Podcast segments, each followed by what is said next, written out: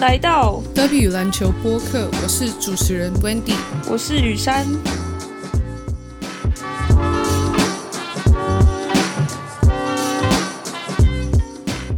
欢迎来到 W 篮球播客。那今天为大家带来的主题是：为什么 Sabrina vs Steph 在这次的 NBA 全明星赛三分对决是全明星赛周末最好看的一个项目？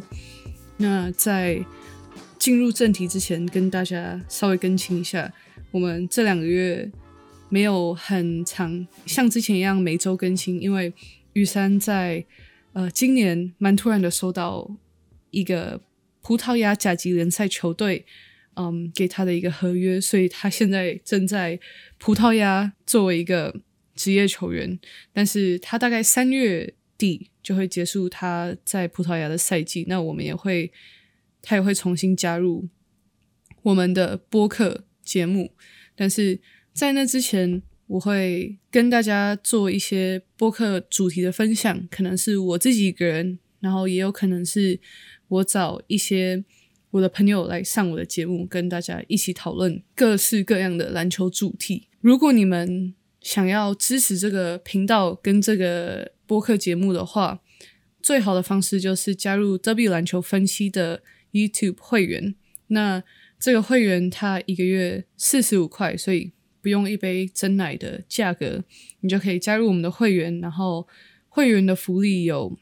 一个就是。可以加入我们篮球聊天室，这是会员专属的聊天室，所以我们我跟雨珊都会跟大家分享一些可能我们自己看篮球看到的一些呃战术，或是我们看到的一些走位等等。然后有什么大家在线上看到、在社群看到的篮球议题，都可以在里面讨论。所以这是最好可以支持我们的频道跟节目的一个方式。那我都会发在放在下面的。资讯栏里面，另外一个会员的福利就是我会发一些，呃，可能我比较没有 unfiltered，就是我自己在看影片，在 scout 一些球队或是球员的时候，嗯，我对于整场比赛的看法，所以有一些特别的会员福利也会在里面。所以如果你愿意支持我们的播客，你喜欢我们的播客，最好的方式就是。看下面资讯栏，然后加入我们 YouTube 的会员。今天我们就直接开始讨论 Sabrina vs Steph 为什么是全明星周末最好看的项目。那我觉得其实有嗯几个重点。如果你们没有关注 NBA 全明星赛的话，我觉得其实这个活动的成功有好几个重点。那在进入我的看法之前。可能有些听众没有关注 NBA 全明星赛，或是没有跟到这个 Sabrina vs Steph 的三分球对决，那没关系，我大概跟大家分享一下这个对决的背景，还有比赛规则。那为什么会有这个活动？这其实是 NBA 全明星第一次有 WNBA 对上 NBA 的三分球对决。那 Sabrina u n e s c u 她是一位呃 WNBA。纽约自由人队的先发后卫，那他在二零二三年的全明星赛 WNBA 全明星赛创下了三分球大赛的纪录。他在决赛得了三十七分，总分总共能得到的分数是四十分，所以他只有两球的三分球没有进，那创下了 NBA 跟 WNBA 三分球大赛历史的纪录。他也打破了呃 Steph Curry 的三十一分。他在获得这个记录之后，他有跟 Steph 发起了挑战，就是来挑战三分球大赛的这个形式。那原本 NBA 公布这个活动或是这个对决的时候，一开始 Curry 是会投 NBA 的三分，然后 Sabrina 是投 WNBA 的三分。嗯，NBA 的三分是比的呃一般的三分线距离是稍微比较远，然后 WNBA 他们的三分线是。嗯，印象中是按照 FIBA 规定的三分线，所以稍微比较近一点。那 Sabrina 后来公布，她要投跟 Curry 一样，从三分 NBA 的三分线呃做出手。所以这次比赛的规则，两个人是投一样的线，但是 Sabrina 会投女篮的篮球大小，所以是六号球，然后 Curry 当然是投七号球。那 Sabrina 先投，Curry 第二，一轮定胜负的比赛。那如果有看或是关注 NBA 的话，应该大家都知道，这是我觉得这是 N 今年 NBA 全明星周末议题最多，然后其实大家都很好奇，然后我也觉得蛮新奇的，因为在我的印象中没有类似这种的比赛，所以我也是很好奇。当然，我也很支持。Curry 跟 Sabrina 做这样的竞争，那接下接下来就进入到我对于这个比赛项目的看法。我个人是觉得 Sabrina 对上 Steph 是这整个全明星周末最好看的比赛项目，毫无质疑是最好看的。那我自己个人是没有看周日全明星比赛，就是东区跟西区的对决，但是我听了很多。NBA 的播客，我听了 Zacklow，然后还有一些呃 Athletics 的播客，还有我在线上也看到了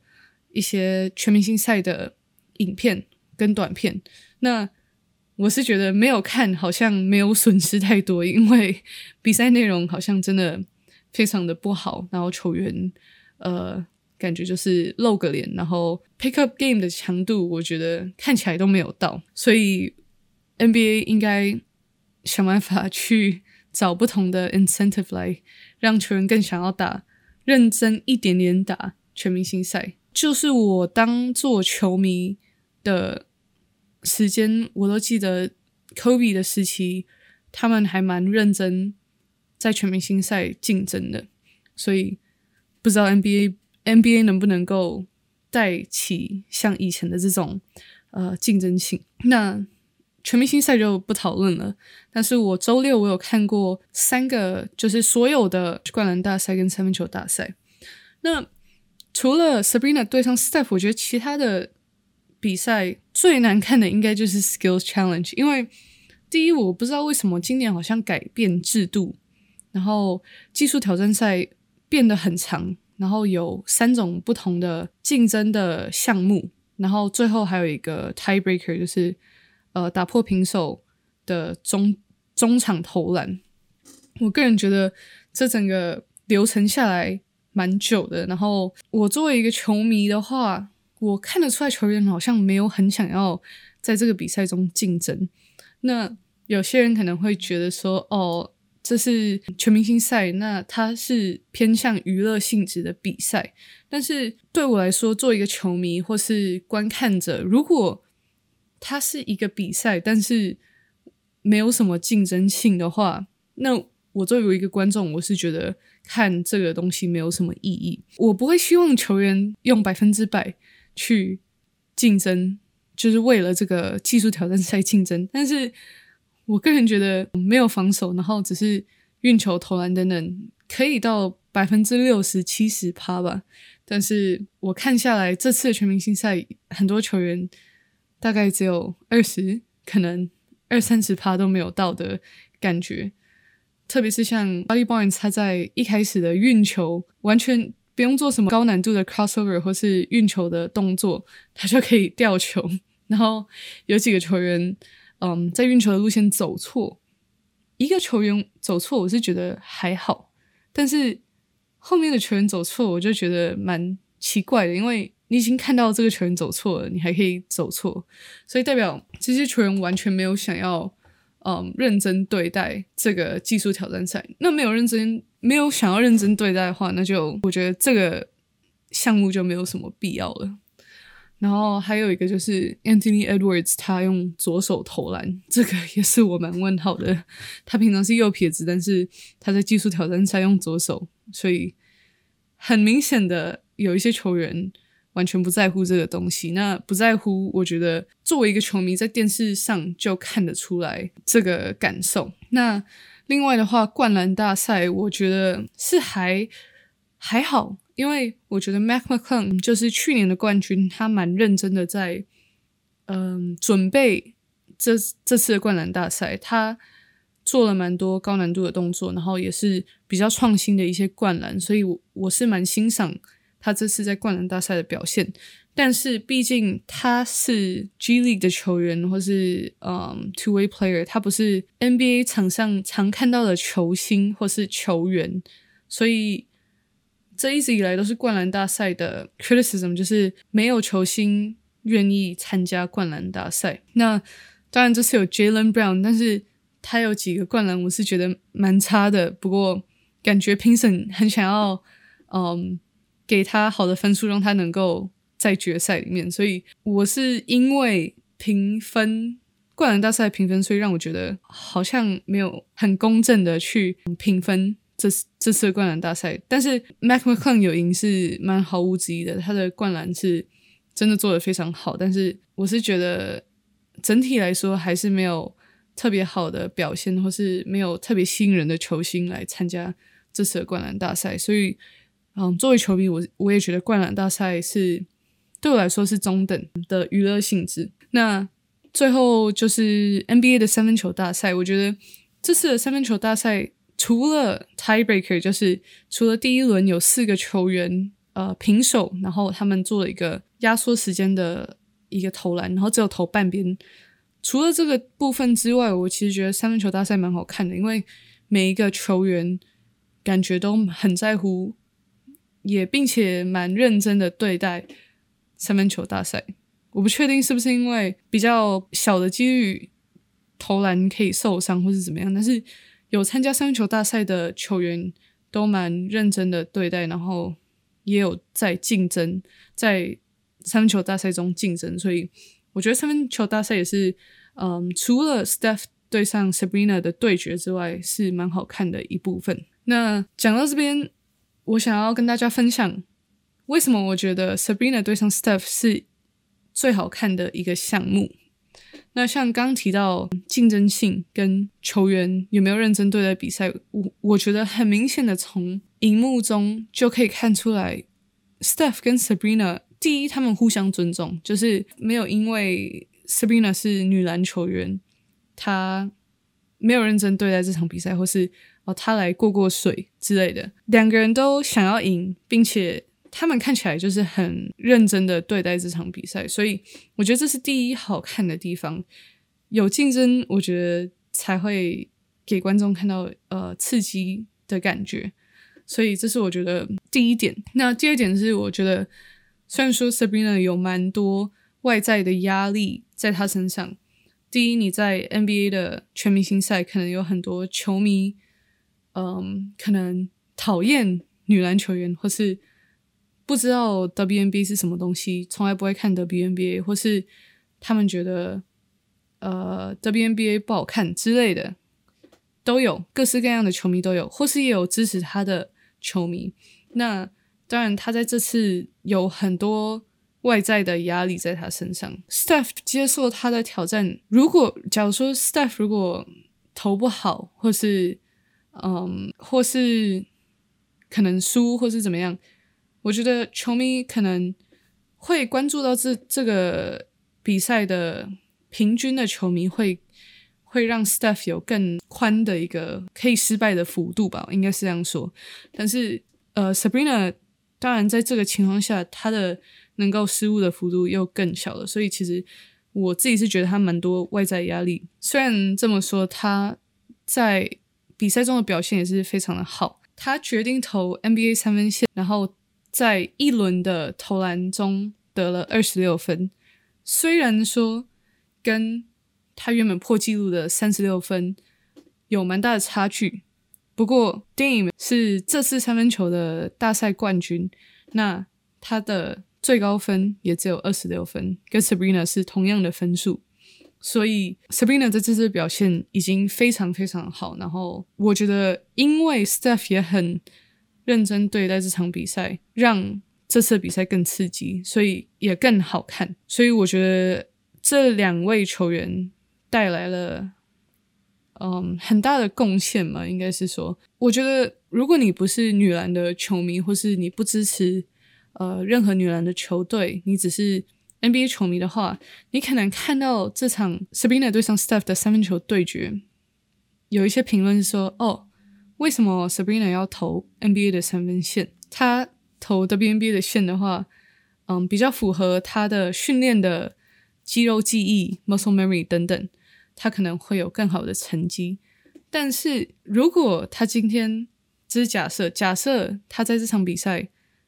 投了 WNBA 的三分线，然后就打败 Steph Curry 的话，黑粉会有各种理由。哦，他投的投篮的线比较近，或是他用的球比较小，staff 让他等等，都会有这种嗯各式各样的想要贬低他的言论。所以其实我觉得他投什么线。完全不是必要的言论或是评论，因为这两位球员有 they showed up，然后他们他们有认真的、很认真的对待这场比赛，并且互相竞争，我觉得已经带给观众一个很有收获的观看感受，还有观看的嗯过程了。所以我觉得这次的 Steph vs Sabrina 的比赛三分比赛项目，我觉得蛮成功的。那当然，另外就是这两个球员都是篮球场上最顶级的射手。那 Steph，如果你有在追踪篮球，或是就算你不追踪篮球，都知道他是最强的三分球射手。那 Sabrina 同时也是 WNBA 最顶级的三分球射手。他在今年呃二零二三年 WNBA 的常规赛破了三分球的进球纪录。他在常规赛投进了一百二十八颗三分球，那命中率也是高达四十四点八，所以这两位球员都是顶级的三分球射手。不管你是支持女篮不支持女篮，或是只喜欢看 NBA，你不能不承认，嗯，投篮就是投篮。所以这两位高高等级顶级的射手在做对决，对我来说就是非常好看的。比赛非常好看的竞争，所以这些都是为什么这次的项目可以很成功，然后讨论性很高，并且有很多我的朋友或是我认识的人，他们可能不怎么追踪篮球，或是完全不看篮球，他们都有在讨论，有提到相关的呃跟这个项目相关的东西，所以我觉得在这方面已经很成功了。那当然，这次的三分球对决也。可以帮助篮球的成长，因为有更多的人接触到女篮，或是因为这次的对决可能了解篮球，或是嗯想要开始了解 WNBA，各种人都有。那更多人打篮球，对于篮球这个项目就是好的。不管你是什么人，然后你是什么性别，你是。什么国家的人越多人打篮球，他的进展跟竞争性就会更高。所以我觉得这次的比赛可能带给很多人有不同的看法，或是带给一些可能看法或是角度比较开放的人一些不同的刺激，或是带给他们一些提起了一些兴趣。所以我觉得这次这个项目非常的成功。那我自己。作为一个女篮球员，我们的播客跟频道常常都是讨论女篮的场上的东西。如果你是篮球迷，我认为你真的是篮球迷的话，不是 NBA 球迷或是灌篮球迷等等。我觉得，如果你看 WNBA 的比赛，你一定会有收获，因为 WNBA 的比赛质量是非常的高，球员的技术跟教练的教练的执教。都是高等级的篮球，所以如果你能够平常你不追踪女篮，但是你能够用一个篮球迷的角度去观看篮球，那我确定你可以找到你觉得好看的 WNBA 比赛。讲到这里，我觉得我我想要提一些可能其他关注女篮的粉丝或是听众也会有的共同感受吧，就是。有一些人，他们纯粹就是黑粉，这我非常常看到。嗯，在讨论为什么 WNBA 不能成功或是不好看的时候，有一些人他们就纯粹就是黑粉，他们没有原因的去，或是没有逻辑的去讨厌女篮。那我觉得这这最最明显，或是我很常听到的一个论点，就是把篮筐降低。然后他们就可以，女生就可以灌篮，那 WNBA 就会比较好看。这是我我认为是最懒惰的论点。那我也很确定，会说出这样的话的人，那他们完全就是黑粉。因为你如果看篮球纯粹的原因，或是你觉得篮球好看纯粹的原因是因为比赛中有灌篮，那问号的。因为我自己有去查数据，二零二二跟二零二三年的 NBA 赛季，总共所有的篮球出手投篮出手只有百分之四点零四是灌篮，所以如果你觉得，把篮筐降低，或是这篮筐太高，女生不能灌篮，是为什么？WNBA 不好，或是不好看？这这蛮这个论点超级懒惰，因为 NBA 就只有四点零四的出手是灌篮，那你其他百分之九十六你都在看什么东西？你你其他百分之九十六的时间你就觉得 NBA 的篮球不好看了吗？所以这这是为什么？我很确定有非常多的球迷。或是非常多说他们很喜欢篮球的人，这样子讨论 WNBA 或是讨论女篮的时候，我很确定他们完全就是黑粉，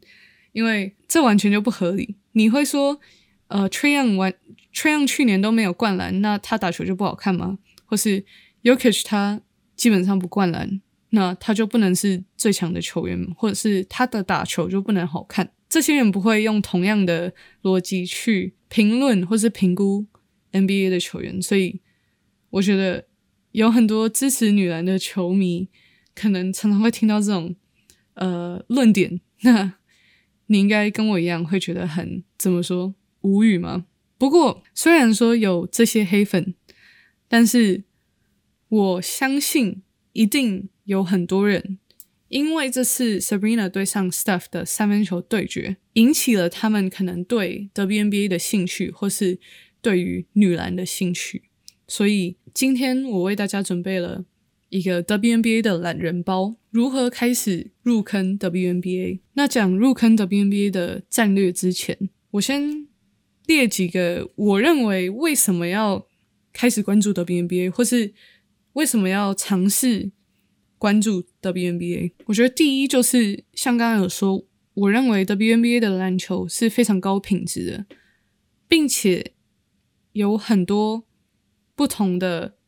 团队策略跟团队打球的方式，所以我觉得这是很吸引人的一部分。第二，如果你是篮球迷，那你平常比较常看 NBA，那你平常的。呃，看篮球的时间都是 NBA 的赛季，那 NBA 的休赛季刚好就是 WNBA 的赛季，所以你在 NBA 的休赛季没有篮球看，你可以关注 WNBA。第三就是 WNBA 的 League Pass 相对非常的便宜，跟 NBA 的 League Pass 比较的话，我之前有买过 NBA 的，好像两百多还是更多美金，就是一季的 League Pass 就。好几百块美金，但是 WNBA 的整季只要二十四点九九美金，可以看所有那季的比赛，加上很多以前的比赛，像是你想要回去看之前的决赛、之前的季后赛，都可以回去看。第三点就是 WNBA 有非常多技术非常顶级的球员，像是这次参与 NBA 全明星赛的 Sabrina，她是三分射手，那。还有一些球员，他们是内线主导的球员，有一些是创造进攻、助攻的球员，有非常多不同的球员的打球方式，所以你一定可以找到你喜欢的球员，那你喜欢看的打球方式。最后一点就是，今年是一个非常好开始了解的 B N B A 的时间时间点，因为有很多球员都会打巴黎的奥运，二零二四巴黎奥运，所以。刚好在那个时候可以关注一些女篮的比赛，那也有很多 WNBA 的球员会参与到奥运会。那接下来最重要的就是如何变成 WNBA 的球迷，有什么战略？那我收集了一些我觉得可以变成球迷很好的方式，或是开始了解这个联赛很好的方式。第一就是看 YouTube，看线上的影片，在线上的平台有非常多的 highlight，像是比赛 highlight，有决赛、季后赛各式各样的 highlight 影片。那如果你上网找，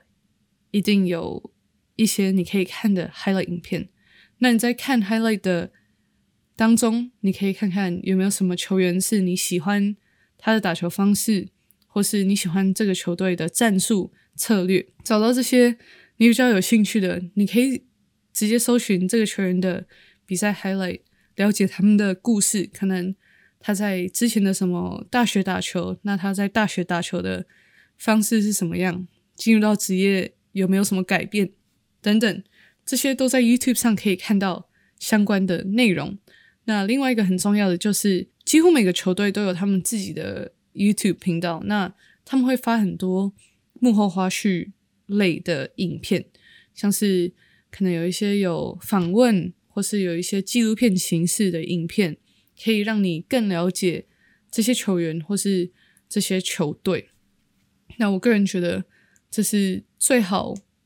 了解这些球员跟球队的方式，因为你可以看到球员之间的互动，或是教练的执教方式。下一个策略就是刚刚有提到追踪奥运会的女篮比赛，因为我觉得在奥运会期间会有更多电视上的比赛转播。那可能你是在台湾或是在其他地区，比较容易可以在电视上看到。这些女篮的比赛，所以在看比赛的同时，美国队就不用讲，美国队都是 WNBA 的球星。那也有很多像法国队有 Gabby Williams，有 Marine Johannes，